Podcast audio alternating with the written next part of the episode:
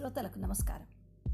విజయ పలుకు సరికొత్త ఆశలకు మేలుకొలుపు తెలిసిన అంశాలను తెలియని కోణంలో పరిచయం చేసే సరికొత్త కార్యక్రమం. ఇంతకు పూర్వం ఈ శబ్దమాలికలో ఏ పళ్ళెంలో తినాలో చర్చించుకున్నాం. గుర్తుందా? తినడానికి సిద్ధమయ్యారు కదా? ఎలా మొదలెట్టాలి? సాధారణంగా భోజనంలో ఏది తినాలన్నా ఓ దాంతో కలిపి తింటాం. తికమకగా ఉందా? ఏమీ లేదు. చాలా సులువు. అన్నంలో ఆధారులను కలుపుకొని తింటాం. ఈవేళ ఆ అన్నం గురించిన విశేషాలను టూకీగా తెలుసుకుందాం. మనకి ఏ విషయమైనా ఆ రోజుల్లో ఎప్పుడో చిన్నప్పుడు ఈ క్షాకుల కారంలో అలా అంటూ మొదలెట్టడం అలవాటు కదా? ఇది కూడా అలాగే మొదలెడదాం. అతి ప్రాచీన కాలం నుంచి పండిస్తున్న పంట వరి. ప్రస్తుతం ప్రపంచంలో నలభై వేల రకాల వరిని పండిస్తున్నారట. మన దేశంలో బెంగాల్లోనే ఒక్క వెస్ట్ బెంగాల్లోనే నూట యాభై రకాల వరి పండుతుందట. నాణ్యమైన వరి ఎక్కడ దొరుకుతుంది మరి? జపాన్లో దొరుకుతుంది. ప్రపంచవ్యాప్తంగా యాభై శాతం మందికి ముఖ్యమైన ఆహారం వరి. అసలు వియత్నాం దేశాన్ని పంతొమ్మిది వందల నలభై ఐదు వరకు అన్నం అని ఆ దేశీయులను అన్నమైట్స్ అని పిలిచేవారు. Brown rice white rice polish rice ఒక్క పట్టు బియ్యం హ్యాండ్ పౌండెడ్ రైస్ అలా రకరకాల మాటలు వింటుంటామే. ఏంటవి? పొట్టు తీసి తవుడు ఉంచినవి బ్రౌన్ రైస్ పొట్టు తవుడులను మిషన్ల ద్వారా దాదాపుగా తీసేసినవి మిల్లు బియ్యం. ఎక్కువ స్థాయిలో తవుడు తీసినవి తెల్ల బియ్యం అయితే మెషీన్లను వాడకుండా కొన్ని పొరలను మాత్రమే తీసినవి హ్యాండ్ పౌండెడ్ బియ్యం. హెచ్చు స్థాయిలో ధాన్యాన్ని ఆడించి గ్లూకోజ్ లేదా టాల్క్ కలిపినవి పాలిష్ బియ్యం. అయితే సాంప్రదాయిక వైద్యులు ఆరోగ్యాభిలాషులు అందరూ చెప్పేది అన్నిట్లోకి శ్రేష్టం బ్రౌన్ రైస్. మన విలువైనటువంటి పోషకాలన్నీ కూడా ఆ పై పొరలలో ఉన్నాయి. అంతేకాదు యోగరత్నాకరం అనే వైద్య గ్రంథంలో అన్నం గురించి మరిన్ని మంచి విషయాలు చెప్పారు. ఏం చెప్పారు?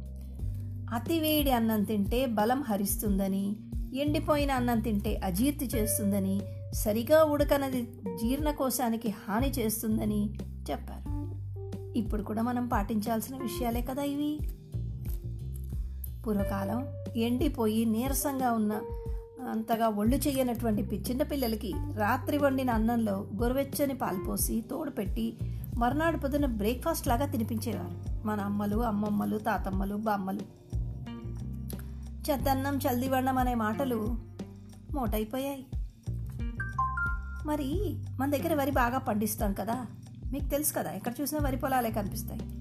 ఎగుమతి చేసి కోట్లు సంపాదించవచ్చు అని ఆలోచన చేస్తున్నారు కదా? అలా అంటే పప్పులో కాలేసినట్టే. ఎందుకని? పండిన పంటలో తొంభై ఐదు శాతం తొంభై ఐదు శాతం మనమే తినేస్తున్నాం మరి. ప్రపంచంలో మరి ఎవరు వరిని ఎగుమతి చేస్తున్నారంటే చిన్న దేశమైనటువంటి థాయిలాండ్. అంజన బతుకమ్మ సోమనాథ్ భద్రకాళి సురేఖ ప్రద్యుమ్న ఎర్రమల్లెలు విజేత. సినిమా పేర్లు అనుకుంటున్నారా? కాదు. ప్రఖ్యాతి చెందిన మన తెలుగు నేలల వరి వంగడాల పేర్లు ఇవి. బాగున్నాయి కదా పేర్లు?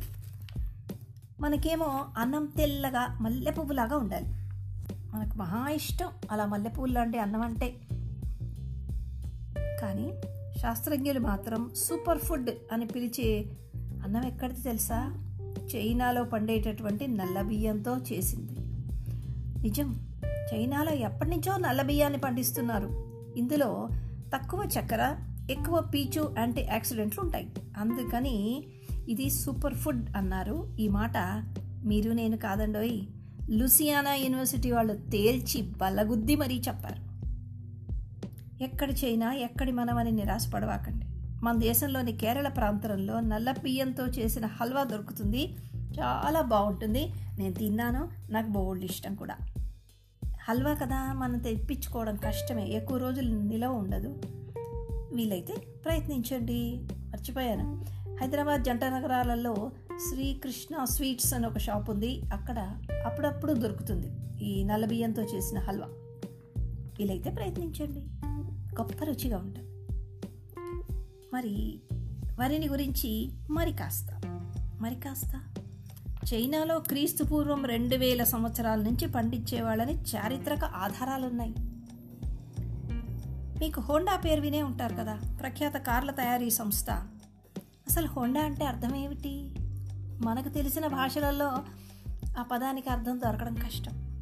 జపనీస్ భాషలో ద మెయిన్ రైస్ ఫీల్డ్ అని దాని అర్థం. ముఖ్యమైనటువంటి ప్రధానమైనటువంటి వరి పండించే పొలం అన్నమాట హోండా అంటే. ఆ పేరుతో మనం ఇప్పుడు కాళ్ళు కార్లు కొనేసేసుకుని అందులో ఎంచక్క తిరిగేస్తున్నాం. వరి పండించడానికి నీళ్ళు చాలా అవసరం. జాగ్రత్తగా వినండి. వరి పండించడానికి నీళ్ళు చాలా అవసరం. వరి పండించడానికి చాలా నీళ్ళు అవసరం. చిన్న తేడా గమనించారా? ఎక్కువ నీళ్ళు కావాలి. ఎంత ఎక్కువ? ఒక కిలో బియ్యం పండడానికి దాదాపు ఐదు వేల లీటర్ల నీళ్ళు కావాలి. బహుశా అందుకే మన వాళ్ళు అన్నం పరబ్రహ్మ స్వరూపం అని అన్నారేమో. కళ్ళకద్దుకొని తినేవాళ్ళు వెనకటి వాళ్ళు. ఇన్ని నీళ్ళు అవసరం ఉంది తెలిసి కూడా వరి పంటకు సిద్ధమవుతున్నారంటే ఒక్క బియ్యపు గింజ కోర్స్ వడ్ల గింజ అనుకోండి దాని నుంచి మనకి సరాసరిగా మూడు వేల వరకు గింజలు వస్తాయట పంట పండితే. యావరేజ్గా చెప్పాను. బియ్యం గురించి మాట్లాడాలంటే చైనా ప్రసక్తి రాకుండా పూర్తి అవనే అవదు ఎలాగా? ఎలాగంటే చైనా వాళ్ళ జానపద గేయాలలో పెళ్ళి కాని యువతులను పళ్ళెంలో మెతుకు మిగల్చకుండా తిన తినాలని చెప్తారట. అలా తినకుండా వదిలేసిన మెతుకులు అంటే మనం పారేసేవి. కాబోయే భర్త మొహంలో మొటిమగానో గీతగానో ముడతగానో మచ్చగానో మారిపోతాయట. భలే ఉంది కదా. వృధా చేయకుండా మంచి మాట చెప్పారు.